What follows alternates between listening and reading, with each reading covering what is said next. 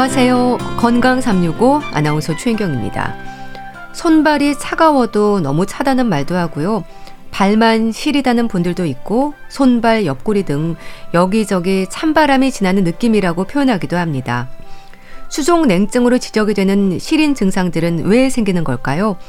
혈액순환의 문제인 걸까요? 레이노 증후군과는 어떤 차이가 있는 걸까요? 지속적으로 냉증이 이어질 때 의심할 수 있는 다른 질환은 없는 걸까요?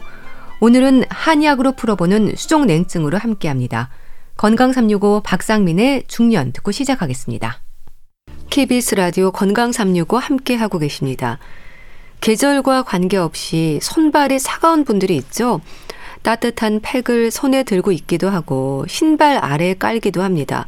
어느 정도 차고 시린 느낌일까요? 특히 유난히 발만 차가운 족 냉증도 있다고 하는데요. 몸의 일부가 차가운 냉증. 경희대 한의대 한방여성의학센터 황덕상 교수와 함께합니다. 교수님 안녕하세요. 네, 안녕하세요. 손발이 차가운 분들은 뭐 시린 느낌에 자다가도 깰 정도라고 하는데요. 정도의 차이가 큰가 봐요. 네, 많이 수족냉증으로 불편해하신 분들은 뭐 한여름에도 오히려 양말을 꼭 신어야 된다든지 또는 주로 자기 전에 이제 손발이 쪄서 따뜻하게 난방을 하거나 두꺼운 이불을 덮거나 꼭 두꺼운 수면 양말을 신고 자야 된다 그런 분들이 있어서 예. 또는 이제 손이 차가워서 남편분의 손을 잡아줘야 이제 좀 잠을 잘 수 있다 음. 이런 분들도 있고요. 예. 그렇지만 이제 자는 동안에 체온을 떨어지면서 손발이 아니라 오히려 등까지 시려운 한기를 느껴서 깨는 불편함을 호소하는 분들도 계시거든요. 예. 결국 이제 수족냉증은 손발뿐만 아니라 심한 경우는 뭐 등이 시리다든지 또는 뭐 허리가 시리다든지 또는 아랫배가 시려서 잠이 깬다고 하시는 분들도 있는 정도로 개인 차이들이 어느 정도 있습니다. 수족 냉증으로 고생하는 분들은 이제 한여름에도 그렇게 시린 증상을 느낄 정도로 계절과 상관이 없나요? 그렇죠. 우선 날씨가 더운 여름에는 시린감이 안 느껴야 되지만 오히려 이제 수족냉증이 있는 분들은 여름에 더 힘들어하는 분들도 있습니다. 네. 특히 이제 뭐 더운 여름에 오히려 에어컨이나 이런 바람에 조금만 노출이 돼도 오히려 시린 것 때문에 굉장히 힘들어하시는 분들도 있고요. 네. 또는 추운 겨울에는 오히려 난방이 되니까 오히려 좀 괜찮지만 또 밖에 나가면 굉장히 손발이 차가워지고 뭐 파랗게 되는 경우들도 있어서 결국 이런 것은 어떤 외부의 계절에 그 온도에 안에서 느끼는 것보다는 본인의 체력이나 어떤 적응하는 능력들 이런 부분들 또는 혈액순환이 잘 되는 거나 다른 질환이 있거나 이런 거기 때문에 외부 온도와 상관없이 수족냉증은 사계절에 다 나타날 수도 있고 네. 불편한 것을 호소하시는 분들이 많이 있습니다. 수족 냉증의 원인이 뭔가요? 비교적 흔한 증상이지 않나요? 고생하는 분들이 많던데요. 그렇죠. 수족냉증은 사실 한 가지 원인으로 딱 밝혀져서 얘기를 할 수 없고 예. 굉장히 이제 다양한 질환을 좀 원인으로 좀 볼 수도 있습니다. 그 중에 이제 가장 흔하게 얘기할 수 있는 것은 피가 잘 안 돌아서 그럴 수도 있고 또는 손발에 느끼는 신경적인 부분에 문제가 될 수도 있다고 볼 수도 있는 거죠. 예. 결국은 이제 우리가 몸을 따뜻하게 하는 것은 혈액일 수 있는데 그 혈액이 전체적으로 사지 말단까지 잘 흐르지 못하게 되는 원인이 있는 있는 경우들에는 당연히 수족냉증이 생길 수도 있는 거고요. 예.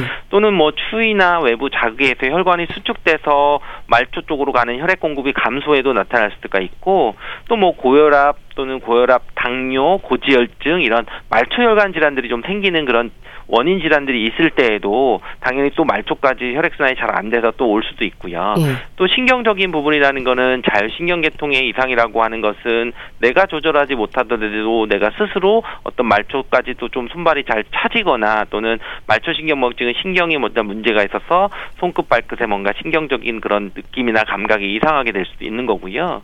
또는 이제 여성들은 출산이나 폐경 또는 생리 같은 호르몬 변화에 따라서도 나타날 수가 있고 예. 또는 어떤 불규칙한 생활 습관이나 음식이나 또는 여러 가지 질환들에 의해서도 이 수족냉증은 나타날 수 있습니다. 음. 혈액순환의 문제라면 왜 유독 손발이라든지 일부만 시림증이 나타나는 건가요? 몸 전체가 아니라요. 네, 아무래도 우리 몸의 체온은 이제 항상성을 유지하기 때문에 항상 30.5도를 유지를 하지만 사실 이거는 중심 체온이라고 하는 거거든요.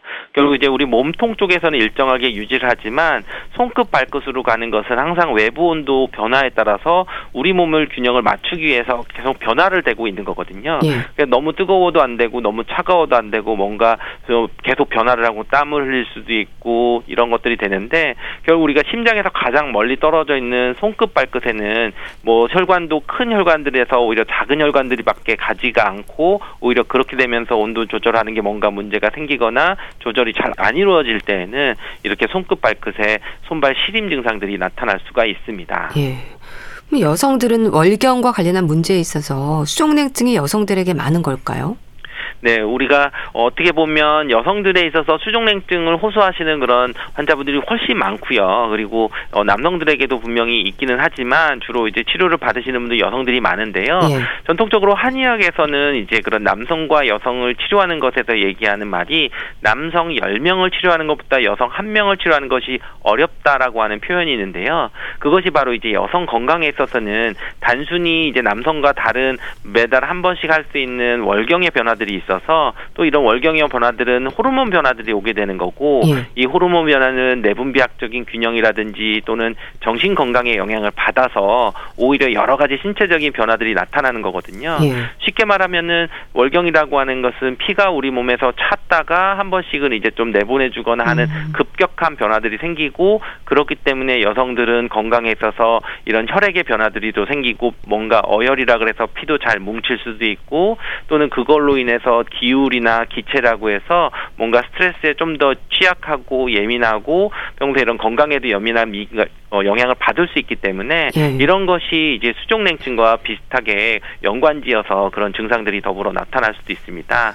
결국은 더구나 또 임신과 출산이라는 그런 여성들은 경험을 겪게 되면서 예. 이럴 때에도 당연히 기운도 많이 쓰고 출혈도 좀 있어서 피도 많이 부족한 그런 상태들이 되고 그런 것들이 또 마찬가지로 자율신경계통에 이상이 생겨서 또 산후에 또 수족냉증이 생겼다든지 또는 폐경하게 되면서 오히려 그 전후로 수족냉증이 생겼다든지 여러 가지 그런 증상들이 많이 생길 수 있는 그런 환경이 되기 때문에 여성에게 수족냉증이 더 심한 그런 증상들을 볼 수 있습니다.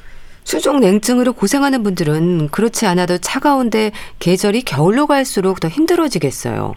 네, 아무래도 그 겨울에 추운 겨울에 수족냉증이 더 심하지 않을까라고 생각을 하지만 수족냉증도 어떻게 보면 내 몸이 외부의 온도나 환경 변화에 적응해주는 과정에서 더 심하게 나타납니다. 네. 그렇기 때문에 오히려 지금에 해당하는 환절기에 바로 더운 여름에서 추운 겨울로 가는 그런 환절기에 더 쉽게 많이 나타날 수도 있고 그래서 우리 수족냉증 환자분들을 치료할 때 보면은 물론 완치가 되시는 분들도 있지만 이렇게 매년 정기적으로 비슷한 시기 뭐 9월, 10월 두 달 때쯤 오시고 또 치료를 하고 또 3월, 4월 때쯤 겨울에서 여름으로 갈 때 또 이런 환절기 때 또 치료를 하면은 또 더운 여름이나 또 추운 겨울은 또 잘 지나가는 거를 볼 수 있거든요. 예. 결국 이제 수족냉증이 어떤 면에서 보면은 그 외부적인 거에 환경에 영향을 받지만 내부적으로 내 몸 자체가 갖고 있는 체력이라든지 기혈의 그런 순환이라든지 또는 우리가 뭐 면역력이라도 볼 수 있는 것처럼 예. 바로 양기와 음기가 균형을 맞추고 건강한 상태면은 잘 지나가는 거고 이런 것이 좀 균형이 깨지고 뭐 양허라고 해서 좀 양기운이 떨어지거나 체력이 떨어지거나 면역력이 떨어지는 그런 시기가 되면은 오히려 수족냉증이 계절에 관계없이 더 증상이 심하게 나타나시는 분들도 많이 있습니다. 예. 그런데요, 우리가 추울 때 옷을 껴입거나 하면 한결 따뜻해지지 않습니까? 내 수족냉증은 손에 팩을 들고 있고 양말을 두 개, 세 개 겹쳐 신어도 따뜻한 느낌이 없다고 하거든요. 얼마나 힘들까요? 그렇죠. 우리가 수족냉증이라 하는 것들, 냉증이라고 하는 게 이제 조금 힘들어 하시는 분들이 외부적으로 다른 사람들이 춥다고 느끼지 않는 온도에서도 나는 춥다고 느끼는 거거든요. 예. 결국 따뜻하게 잡았지만 내가 속에서 느껴지거나 내가 오히려 그것을 받아들이는 적응하는 것들이 잘 이루어지지 못하기 때문에 오히려 굉장히 아무리 밖에서 뜨겁게 해도 속에서는 차가운 냉기가 있다 또는 뭐 얼음이 있다 이렇게 표현을 하시게 됩니다. 예. 그래서 이제 한의학에서는 이것을 이제 뭐 수족 영냉, 수족 걸냉이라고 해서 음양의 기운이 서로 만나지 못하고 떨어져 있다고 해서 바로 기혈 순환이 잘 이루어지지 않고 속에서 순환이 안 되기 때문에 겉에만 아무렇게 뜨겁게 해도 속까지 순환을 해서 돌아가서 피가 따뜻하게 해줘야 되는 게 잘 되지 않는 것으로 봤고 그런 기능을 조절해 주는 것이 비기능의 양기가 부족하거나 또는 신기능의 양기가 부족해서 어떤 담음이나 수독이나 수분 대사가 되지 않는 나쁜 피나 순환되지 않는 그런 담음이 생기는 것들, 뭐가 막고 있는 거죠. 예. 이런 것들을 증상으로 보고 있기 때문에 좀 굉장히 좀 이해하기 어렵고 어떻게 보면 진단도 잘 안 되면서 힘들어하시는 그런 수족냉증 환자분들도 많이 있습니다. 수족 냉증이라고 해서 뭐 손발만 차가운 게 아니라 옆구리도 시리고 배도 차고 등으로도 한기가 느껴진다는 말을 하던데요. 그렇게 몸에 여기저기로 시린 증상이 나타날 수 있는 건가요? 그렇죠. 우리가 수족냉증이라고 하는 것은 어떻게 보면 손발이 차는 것이 가장 많이 느껴지고 가장 흔하게 얘기하지만 예. 또 자는 중간에 뭐 등이 시리거나 허리가 시리거나 이런 뭐 요술사년이라고 하는데 허리가 시리고 아프고 무릎도 시리고 뭐 무릎에 뭐 찬바람이 들고 나고 이렇게 표현하는 분들도 있는데 예. 한의학에서 이런 것들은 이제 신장 기능이 좀 허해서 나타나는 신호의 대표적인 그런 증상들을 볼수 있습니다. 그래서 수족냉증이 오한이 있다고 하는 사람들은 보통 30% 정도가 뭐 설문에 서도 이제 나온다고 얘기를 하고요. 예. 그러면서 이제 오한은 한증과 양허 우리 몸에서 양기가 부족해지는 그런 것들 때문에 손끝 사지까지 이제 말단까지 가는 것뿐만 아니라 몸 중앙에서 있는 그런 부분에서 허리나 무릎이나 이런 신과 관련되는 부분에 차가운 증상도 많이 느끼시는 분들이 있습니다. 그런 냉증으로 고생하는 분들이 겪을 수 있는 다른 증상들도 있나요?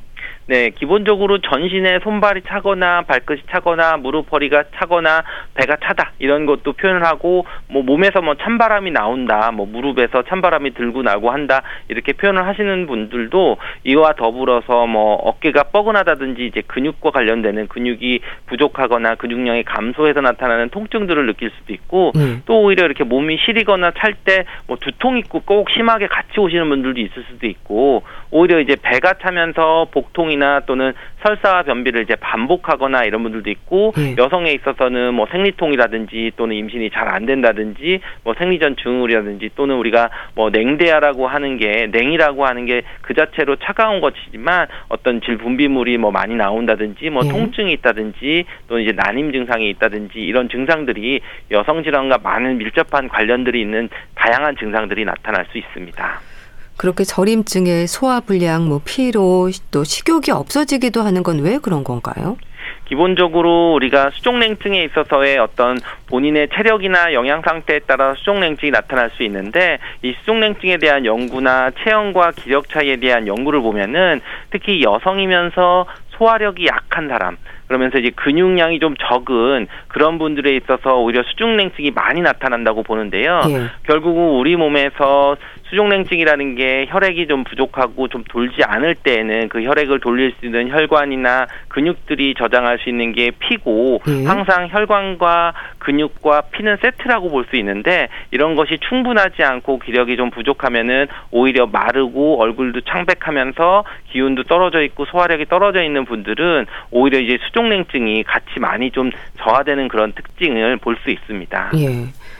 그런데요, 수족 냉증과 레이노 증후군은 또 다른 질환인가요? 어떤 차이가 있는지도 궁금한데요. 네, 수족냉증이 좀 더 광범위한 그런 의미를 가질 수가 있고 레이노 증후군은 이제 손가락, 발가락, 혈관에 그런 허혈 발작이 생기고 피부 색까지 이제 변하는 그런 증단으로 볼 수 있습니다. 네. 근데 이제 일반적인 수족 냉증 얘기할 때는 이제 피부 색까지는 변하지 않아서 오히려 조금 더 이제 그런 광범위한 것들을 볼 수 있는데요.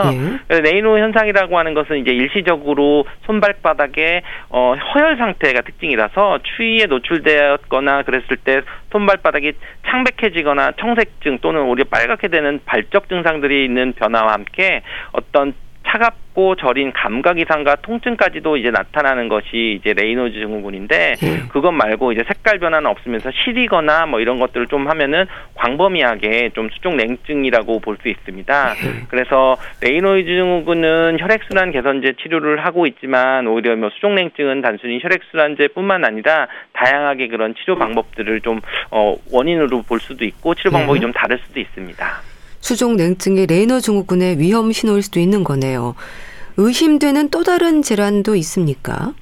네, 기본적으로 뭐 어떤 류마티스 질환이라든지 뭐 디스크라든지 또는 뭐 당뇨나 내분비 질환으로 인한 말초 신경염증 같은 그런 신경과 관련되는 질환일 수도 있고요. 네. 또는 뭐 갑상선 기능 저하증과 같은 이러한 갑상선 내분비 질환에 있어서도 수족 냉증이 발생하는 수 있어서 어떤 다른 증상들을 다 보고 이런 유관 증상들의 질환들의 가능성을 파악을 해서 검사를 추가적으로 하거나 또는 치료를 해야 되는 경우도 있습니다. 네. 말초 신경병증도 흔한가요? 네, 말초 신경병증도 하나의 이제 손발이 저리거나 저리고 무뎌지고 또는 이제 화끈거리고 좀 이제 아픈 경우들도 있거든요. 예. 결국 이제 말초 신경병증이라는 것은 주로 이제 어떤 말초에 가는 신경들이 눌리게 되는 원인들 뭐 국소적으로 압박에 의해서도 생길 수도 있고 또는 뭐 다른 내과적인 질환이나 또는 허혈성 질환이라든지 또는 뭐 영양소 결핍이라든지 여러 가지 질환들에 의해서도 이제 말초의 신경 자체의 문제들이기 때문에 그런 신경과 관련되는 문제들 그런 것들이 연결이 되는데 실제로 음. 이럴 때는 손발은 또 오히려 따뜻하다고 느끼면서도 혈류순환이 잘 안 되는 저린 거나 이런 거 위주로 좀 나타날 수가 있어서 이런 증상들을 좀 잘 봐야 되는 경우도 있습니다. 냉증의 증상이 나타나는 부위도 많은 분들이 궁금해 하실 텐데요. 유난히 발만 차가운 족 냉증도 흔하지 않나요? 이유가 있을까요? 네, 아무래도 우리가 혈액과 관련돼서는 혈액이 위쪽으로 올라가는 것보다는 밑으로 내려가는 우리가 상열 하한인 경우들이 많이 있거든요. 네. 결국 양기는 위로 올라가기 때문에 위에 쌓이는 게 문제가 되고 그러면 그게 잘 순환이 돼서 밑에까지도 발까지도 좀 잘 따뜻하게 해줘야 되는데 네. 그게 잘 이루어지지 않는 경우에 발 쪽으로 특히 좀 심할 수 있고 또 이제 발 냉증에 해당되는 종 냉증에 해당될 때는 허리 디스크가 있는지도 좀 확인을 해봐서 허리 디스크가 있어서 신경이 눌릴 때에는 발 쪽으로 이제 물론 허리 통증이 있을 뿐만 아니라 발 쪽으로 좀 저리거나 마비감이나 그리고 특정 신경이 눌릴 때 특정 발에 전체적으로 되는 것보다는 특정 신경이 흐르는 부분만 시리거나 뭔가 감각이 떨어지거나 운동 기능이 좀 떨어지는 그런 부분도 볼 수 있기 때문에 예. 그런 것들도 좀 구별을 해야 되고요. 그래서 종냉증에 대해서도 그 증상들을 보고 다양하게 원인들이 다를 수 있습니다. 말초 혈관을 비롯해서 척추 질환의 위험과도 연관이 있나요? 그렇죠. 우리가 흔하게 목 디스크가 있으면은 목에 있는 그런 척추뼈 사이의 디스크가 제자리를 탈출해서 신경을 압박하게 되는 거거든요. 그러면 음. 신경이 지나는 공간도 좁게 되고 그 신경을 자극을 받으면서 오히려 목이나 이런 부분이 뻣뻣하고 어깨도 무겁게 눌리는 그런 증상들이 있지만 이 목, 어깨, 팔로 이어지는 이제 방사통이라 그래서 쭉 이어지는 통증이 있으면서 이게 심하면 손저림이 같이 오게 됩니다. 예. 근데 이 손저림을 느끼기에 따라서는 저릴 뿐만 아니라 냉기도 돌고 또 손가락 감각도 좀 둔해지는 경우가 있어서 오히려 이런 것들이 통증이 좀 월, 통증은 원래 있는 거라고 생각을 하면서 이 시리거나 저린 걸로 수족 냉증이라고 할수 있는데 예. 이런 경우는 증상들을 잘 봐서 오히려 그런 척추 쪽에 있는 그런 디스크 치료를 하셔야 오히려 이런 것들을 좀 어, 치료를 할 수가 있어서 예. 더불어 이제 감각 이상까지도 나타나는 것들이 이런 경우들은 오히려 그냥 단순 수족 냉증이 아니라 이런 다른 원인 질환들이 있는 것을 확인할 수 있고 있고 마찬가지로 허리 디스크에서도 뭐 허리 뒤쪽 발 뒤꿈치 종아리 뭐 그 발가락 사이사이에 어떤 그런 신경이 지배하는 영역으로 시리거나 저리거나 감각 이상 감각이 잘 안 느껴지고 좀 둔감한 그런 느낌이 날 때는 다른 네. 질환을 좀 의심하셔야 되는 경우도 많습니다. 또 갑상선 질환으로 인한 종냉증의 위험은 어떤 의미로 봐야 될까요? 네, 우리가 갑상선이 우리 몸에서 기능하는 것은 체온을 조절하는 역할이 굉장히 크다고 하는데요. 그래서 네. 특히 갑상선 기능 저하증이 있을 때에는 우리 대표적으로 몸도 차지게 되는 그런 수족 냉증이 같이 되면서 몸이 또 잘 붓는 증상도 같이 나타나면서 또 뭐 체중이 줄거나 또는 피로하거나 두통이라든지 뭐 식욕저하라든지 이런 것들도 많이 나타나서 네. 오히려 이러한 갑상선 기능 저하증이 의심이 되거나 또는 뭐 외형적으로 문제가 있을 때에는 꼭 어, 호르몬 검 검사를 통해서 진단을 받아야 되는 경우도 있습니다. 그렇게 냉증으로 병원을 찾는 분들에게 우선되는 검사는 뭔가요? 네, 냉증의 증상이 어떤 양상으로 나타나는지 또는 언제부터 나타나는지 또는 악화되는 양상이나 또는 특정 자세를 한다든지 아니면 특정 시간에 돼야 된다든지 네. 이러한 병력 청취를 굉장히 잘 하면 어떻게 보면 우선적으로 이제 냉증이 왜 오는지 좀 어느 정도 감별을 할 수가 있고요. 네. 그렇지만 이제 그와 관련되는 기본적인 갖고 있는 병력들 내가 지금 앓고 있는 질환들이나 복용하는 약물이나 이런 걸 물어보게 되고 만약에 이제 그럼에도 불구하고 좀 수족냉증이 진단 진단이 잘 안 되고 할 때는 객관적으로 측정할 수 있는 게 이제 적외선 체열 검사라고 할 수 있습니다. 네. 적외선 체열 검사는 이제 말 그대로 우리 몸의 체표에 있는 온도들을 전신적으로 측정을 해서 이 체온의 분포들이 어떻게 되느냐 차이가 나느냐에 따라서 수족냉증이 심하냐 안 하느냐 이런 거 볼 수가 있어서요. 네. 결국 우리 몸통에 있는 중심부의 그런 체온과 양쪽 사지 말단에 있는 그런 체온에 비교를 해서 만약에 그 온도 차이가 0.2 2도 이상 또는 심하게는 뭐 2도 이상 차이가 나면은 수족냉증이 좀 심하다고 볼 수가 있는데 그런 거는 이제 그런 냉증의 정확도나 또는 심한 정도나 예우나 이런 것을 좀 어느 정도 진단할 수 있는 그런 방법이 될 수 있습니다. 그러니까 환자들에게 확인하는 질문도 있는 건데요. 근데 아무래도 좀 주관적인 부분도 있지 않을까 싶어요. 네, 아무래도 수족냉증 자체가 다른 외부적인 온도를 체온을 쟀을 때 36.5도는 다 맞는데 나는 너무 시리고 차가운 그런 주관적인 거를 많이 하기 때문에 네. 실제로 그런 주관적인 표현에 대해서 잘 청취를 하고 이것이 진짜 악화가 되는 건지 이게 단순히 손발이 차지고 청색증까지 있는 레이도지 증후군처럼 다른 문제가 있는 건지 아니면 그냥 감각적으로 체온은 정상이지만 내가 느끼는 그런 감각이 떨어지고 마비감이 있고 저린 것 때문에 그런 시리다고 하는 건지 이런 네. 부분들을 잘 구별을 하기 때문에 병력 정치가 굉장히 중요하고 실제로 어떤 수족 냉증이라는 그런 주관적인 것보다는 어떤 이게 전문의들이 어떤 진료를 하면서 확인을 해야 되는 그런 부분들이 많이 있습니다. 한의학에서는 수족 냉증을 어떤 방법으로 치료하나요? 일단 원인 치료가 중요할 것 같긴 한데요.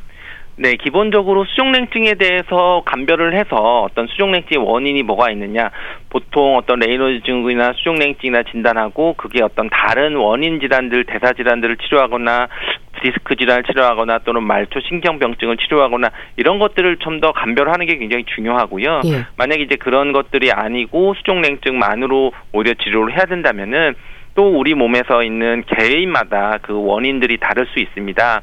예를 들면 단순히 순환이 안 돼 가지고 치료를 해야 되는 부분들, 혈액 순환이 잘 되게 해야 되는 부분도 있겠지만 예. 정말로 양허, 양 기운이 떨어져 가지고 보양시켜 줘야 되는 그 부분들도 있는 거고요. 또는 오히려 어혈이라 그래서 또는 혈액이 좀 응체되고 뭔가 통증도 심하고 또 담음이나 노폐물들이 많이 끼면은 그런 것을 또 제거해 주는 그런 쪽의 약을 쓸 수가 있기 때문에 네. 기본적으로 한의학에서는 뭐 비향어를 치료한다 또는 신양어를 치료한다 또는 어혈이나 혈어 또는 기허 뭐 담음을 치료해 준다 이런 것들을 변증을 통해서 개별 원인을 찾고 그것에 맞는 처, 치료 처방이나 침 치료나 뜸 치료나 이런 것을 하고 있습니다. 또 족욕을 하거나 몸을 따뜻하게 하는 생활 습관으로도 증상이 완화되는 경우가 많은가요? 네, 만약에 수족냉증이 심하거나 할 때는 일상적으로는 이제 급하게 이제 족욕을 하거나 목욕을 하거나 또는 반신욕을 하거나 이런 부분들이 효과가 분명히 될 수 있습니다. 네. 그런데 이제 좀 주의하시라고 말씀드리는 부분은 오히려 이제 족욕을 하면서 너무 이제 몸을 뜨겁게 하거나 또는 뭐 반신욕을 하면서 너무 오랜 시간 동안 이제 땀을 빼게 되면은 오히려 우리가 체온에서 땀을 빠져가면 체수분도 잊어버리면서 같이 양기도 빠져나간다 그래서 오히려 더 추운 느낌을 가질 수도 있는 거거든요. 네. 결국 그렇기 때문에 체력 소모도 또 있고 예를 들면 우리가 뭐 사우나에 보면 항상 뭐 노약자나 심혈관 계통 있는 분들은 주의하라 이런 얘기가 있는 것처럼 네. 어떤 그런 부분들의 질환이 있는 사람들은 너무 오랫동안 이런 족욕을 하거나 땀을 많이 빼면은 오히려 수족냉증이 더 악화되는 부분들도 있기 때문에 네. 오히려 어느 정도 땀이 좀 돌면서 순환이 좀 되고 몸이 좀 따뜻해진다 하면은 그 족욕을 하거나 반신욕을 하는 시간에 상관없이 좀 중단을 하고 또 옷을 좀 챙겨 입고 또 수분 섭취를 좀 충분히 잘 해주는 것이 오히려 더 중요할 수 있습니다. 침 치료도 방법이고 한약 처방도 있을까요?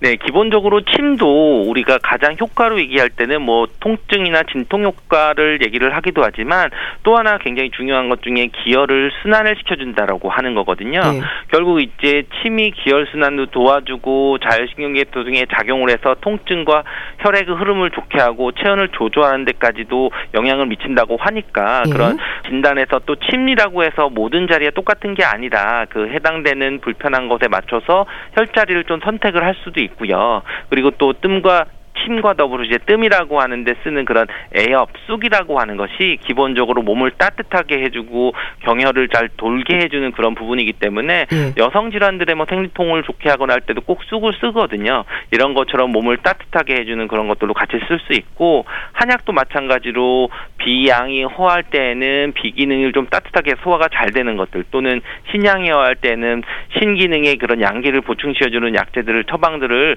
구조적으로 잘 선택을 해서 쓰고 있습니다. 네.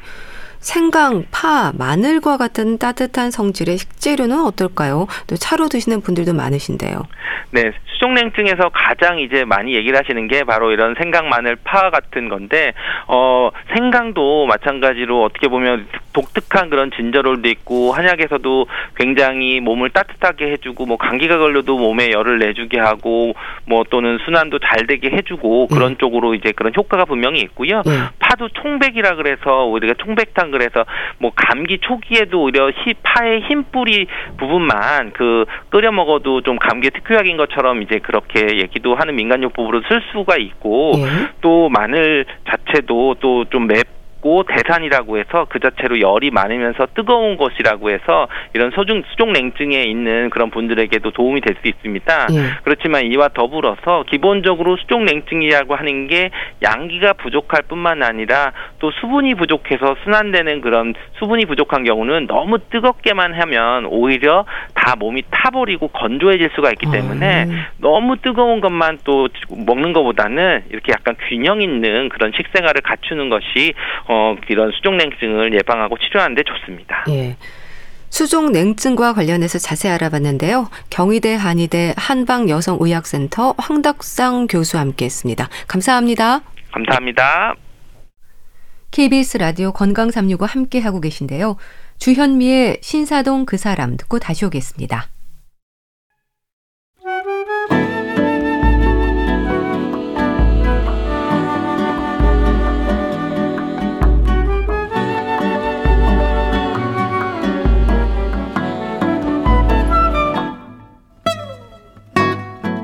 건강한 하루의 시작. KBS 라디오 건강 365. 최윤경 아나운서의 진행입니다.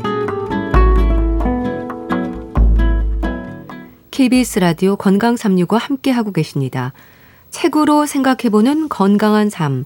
book 칼럼니스트 홍순철 씨, 안녕하세요. 네, 안녕하세요. 오늘 소개해 주실 책 제목이 Life Time인데요.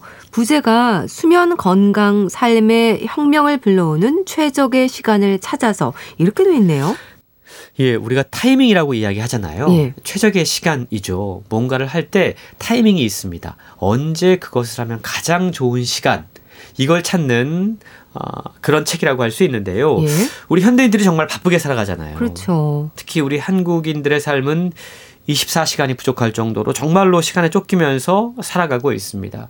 요즘 젊은이들 사이에 유행하는 뭐 신조어들을 보면 miracle morning이라고 해서 새벽 4시, 5시에 일어나 가지고 뭔가를 아, 열심히 하는 분들도 예, 계시고요. 맞아요. 또 N잡러라고 해서 여러 개의 직업을 갖고 정말 바쁘게 사는 분들도 계십니다. 예.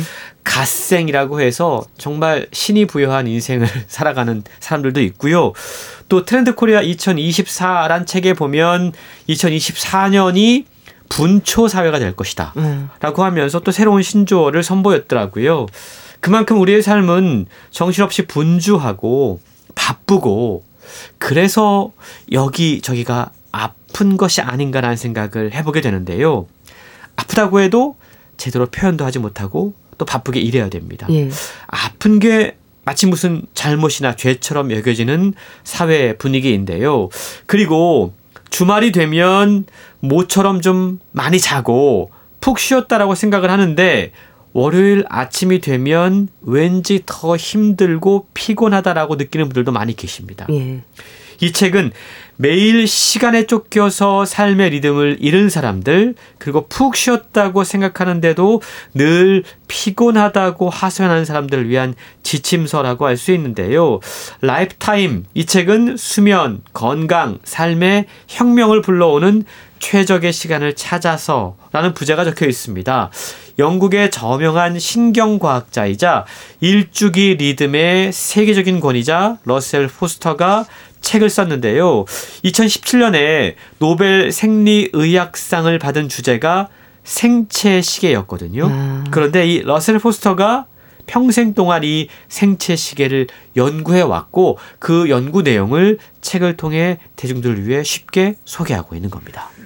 생체 시계는 의학계에서도 주목하는 주제인데요. 뭐 생체 시계, 신체 리듬 좀 어렵긴 합니다. 우리가 일일이 생각하면서 살지는 않는데 생각을 해야 한다는 거죠. 그렇습니다. 얼마나 어떻게 잘 잘 수 있는가부터 시작해서 언제 밥을 먹어야 할 것인가. 그리고 회복 수면을 취하는데 청소년과 노년 세대의 나이 시간대가 다른 이유는 무엇인지 예. 또 중요한 의사 결정은 하루 가운데 언제 하는 게 좋은지 그리고 야간 교대 근무하는 분들 많이 계신데 예. 이게 건강에 얼마나 치명적인지 면역력이 향상되는 약을 복용하는 최적의 시간은 언제인지 예. 이런 것들이 바로 이 생체 시계의 비밀이라고 그러는데요. 요즘 우리가 바쁘게 살면서 갈수록 생체 시계의 교란이 심해지고 있습니다.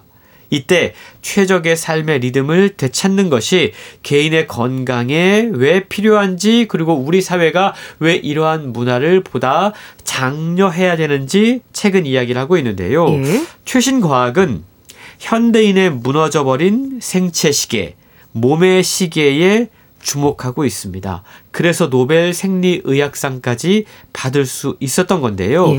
생체 시계가 우리의 건강과 수명 그리고 행복의 많은 부분을 결정한다는 사실이 최근 들어 더욱더 다양한 연구 결과를 통해서 확인되고 있다는 거죠. 생체 시계는 약 24시간 주기로 설정돼서 인간의 몸의 생리 현상, 대사, 행동, 노화, 이런 리듬을 조절하면서 예. 빛의 자극을 따라서 호르몬 분비와 체온 등을 조절해서 우리 몸을 잠들게 하고 잠에서 깨우기도 하는 역할을 하고 있다고 그럽니다. 예.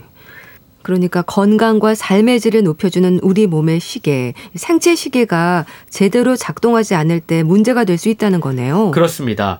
대부분의 생명체는요, 24시간의 일주기 리듬을 갖는다고 그래요. 예. 심지어 아주 작은 세균조차도 이 일주기 리듬을 따른다고 그럽니다.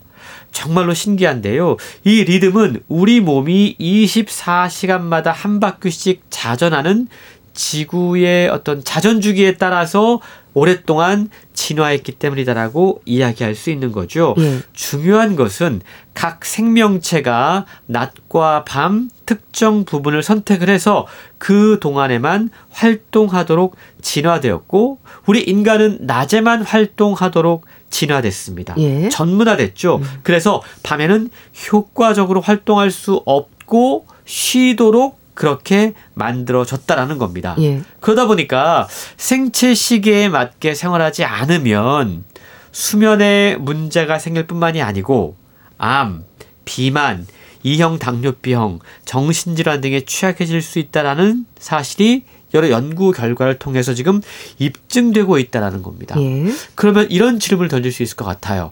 생체 시계가 진짜 있어? 음. 우리 몸 가운데 어디 있어?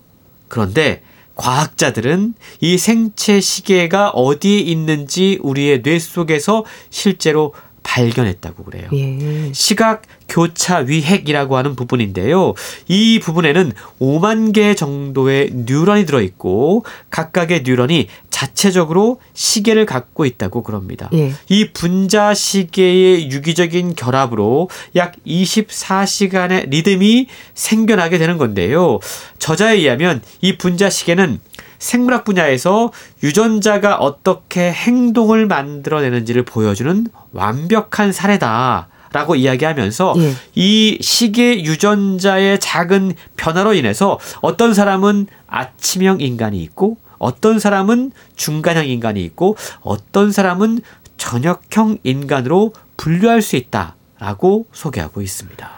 사람마다 모두 다른 생체 시계를 갖고 있다는 거네요. 그렇습니다. 그러니까 사람마다 우리가 그런 얘기 하잖아요. 뭐 아, 아침형 인간은 부지런하고 음. 저녁형 인간은 게으르다. 예. 잘못됐다라는 거죠. 예. 사람마다 수면, 각성 시간이 다를 수 있는데 이건 게으름과 성실함의 문제가 아니다. 의지의 문제가 아니고 유전자의 문제다라고 이야기를 하고 있는데 예. 사람은 누구나 하루 24시간 주기로 생체 시계가 똑같이 작동을 해요. 그런데 아침형 인간은 저녁형 인간보다 그 주기가 적용되는 시간이 앞당겨져 있는 겁니다. 아. 그러니까 해가 진 뒤에 몸에 들어오는 빛이 줄어들면 우리 몸에서는 생체 시계가 작동을 해서 수면 유도 호르몬인 멜라토닌이 분비가 됩니다. 네. 아침형 인간은 저녁형 인간보다 멜라토닌이 3시간 정도 빠르게 분비된다고 그래요. 그래서 이른 저녁부터 피로감을 느끼고 일찍 잠자리에 드는 반면에 네. 저녁형 인간은 멜라토닌이 늦게 분비가 되는 거죠. 그러니까 늦, 은 밤까지 깨어 있을 수 있는 거고 대신에 아침에 늦게 일어나는 겁니다. 음. 근데 이러한 생체 시계가 이제 고장이 나면 수면에 문제가 생깁니다. 예. 그리고 수면에 문제가 생기면 기억에도 영향이 생기죠. 잠을 잘 자지 못하는 경우에 해마의 활성이 줄어들어서 새로운 사건을 기억하지 못하는 기억의 문제로 이어지게 되는데 여기서 놀라운 건요. 수면 부족이 단순히 어떤 이성적인 기억에만 영향을 미치는 게 아니라 감정적인 기억에도 영향을 미친다라는 겁니다. 예. 저자는요, 우울증을 비롯한 정신질환, 이게 사실상 모두 수면 부족과 상당히 밀접하게 연관되어 있다라고 이야기를 하고 있는데요. 불안이 스트레스 호르몬인 코르티솔, 아드레날린 분비를 늘리고 수면 부족이 인지 능력을 변화시키고 부정적인 현저성을 증가시키면서 예. 세상이 실제보다 더 안 좋은 것으로 보여져서 느껴져서 우울증이 생기게 된다라고 해석하고 있습니다. 사실 잠이 중요하잖아요. 잠을 잘 자지 못하면 감정뿐 아니라 기억력이나 창의력에도 문제가 되고 또 일상에 지장이 많이 생기는 건 경험으로도 알지 않나요? 그렇습니다. 책에서 이야기하고 있는 일주기 리듬과 수면 여기에 교란이 생기면 우리의 감정 문제, 인지 문제, 또 생리학과 건강에 굉장한 영향이 끼친다고 그래요. 예. 며칠 밤을 세우는 단기간의 수면 손실도 감정적인 어떤 수행 능력과 뇌 기능에 큰 영향을 미칠 수가 있고요. 예. 또 실제로 야간 교대 근무 노동자들이 경험하는 장기간의 수면 손실 이건 건강상의 치명적인 문제로 이어지게 되는데 암, 심혈관 질환 이런 확률이 매우 높아질 수 있다고 그럽니다. 예. 그리고 아무리 오랜 기간 동안 교대 근무를 해도 이 일주기 리듬이 바뀌지 않고 여전히 우리 몸은 낮 시간에 맞춰서 동기화되어 있기 때문에 네. 야간 교대 근무를 오래 하는 것이 실제로는 상당히 좋지 않다. 그래서 현재 세계 보건기구에서는 교대 근무를요. 바람 추적 물질 2A군으로까지 아. 분류했을 정도라고 예. 그럽니다. 사실 누구나 자기만의 자연스러운 생활 리듬을 찾을 권리가 있거든요. 예. 근데 일주일 리듬에서 가장 중요한 것은 시간의 양이 아니라는 거죠. 오래 잔다고 해서 생체 시계가 회복되는 게 아니라 적당한 때를 찾아서 그때 잠들고 그때 일어나는 최적의 시간을 찾는 것이 그래서 중요하다라고 책은 강조하고 있습니다. 예. 그 일주기 리듬에서 중요한 것은 결국 시간의 양이 아니라 최적의 시간이다라는 말은 결국 적당한 때가 있다는 얘기겠죠. 그렇습니다. 잠만 그런 때가 있는 게 아니고요. 운동도 그런 때가 있습니다. 예. 하루 가운데 운동하기에 가장 좋은 최적의 시간이 있는데요. 저자는 근력과 근육 호흡 능력은 늦은 오후와 초저녁에 최고조에 달한다라고 이야기합니다. 체온이 오르면 대사율과 근력을 증가시키는데 이 신부 체온이 오후 4시에서 6시 사이에 가장 절정을 이룬다고 그래요. 예. 그때 운동하는 것이 가장 좋다라는 것이죠. 그리고 일반적으로 오전보다는 오후와 저녁에 운동 수행 능력이 더 좋다고 그럽니다. 예. 밥 먹기에 좋은 시간도 따로 있어요. 최적의 식사 시간이 있는데요. 저자는 철학자 마이모니데스의 아침은 왕처럼 점심은 왕자처럼 저녁은 소작농처럼 먹어라 이 말을 소개합니다. 예. 그러면서 포도당 대사의 관점에서 이상적인 식사 시간을 설명하고 있는데 예. 간이나 지방 조직, 췌장의 능력은 항상 일정한 게 아니라고 그럽니다. 이게 저녁이 될수록 점점 떨어지는 리듬 주기를 갖고 있다고 그래요. 그래서 저녁에 섭취하는 칼로리 양이 비율이 높아지면 이게 이제 대사 질환으로 이어질 가능성이 상당히 높다라는 거죠. 예.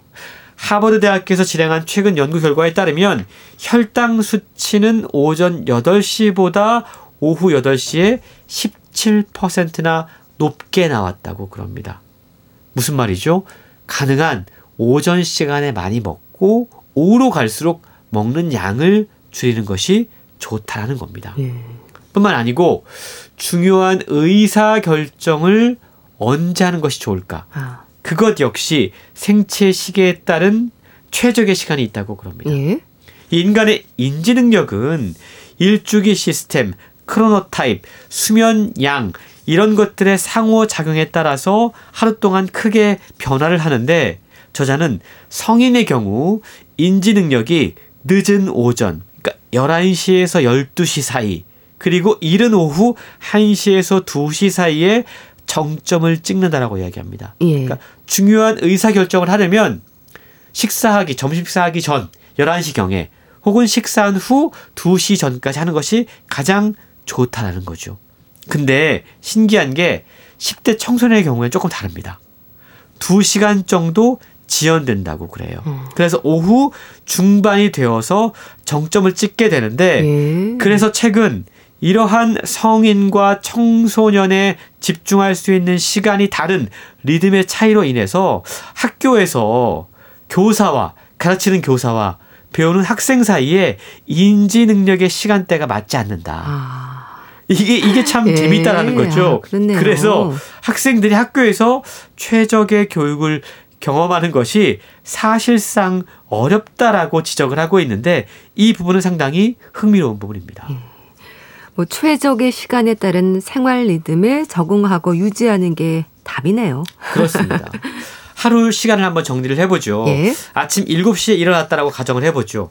시간대별로 최적의 시간을 정리해보면 기상 1시간 후 아침밥 먹기 좋은 시간대가 8시입니다. 예. 생체시계상 밤으로 인식되는 이른 시간에 식사를 하면 혈당에 변화가 올 수가 있는데요. 예.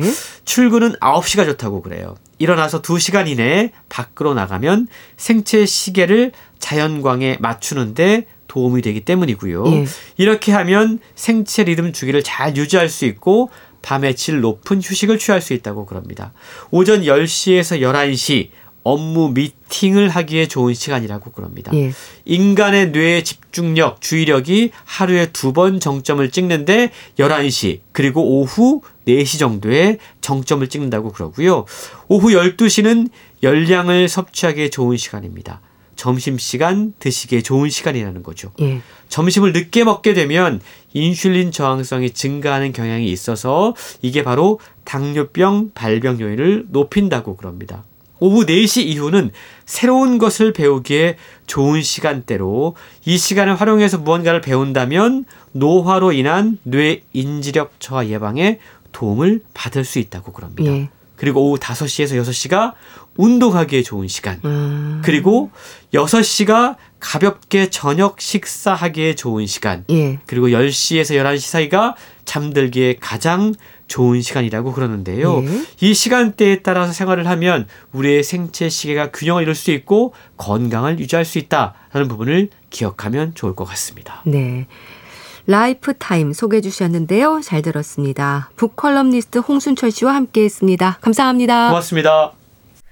이승환의 세상에 뿌려진 사랑만큼 보내드리면서 인사드릴게요. 건강365 아나운서 최인경이었습니다. 고맙습니다.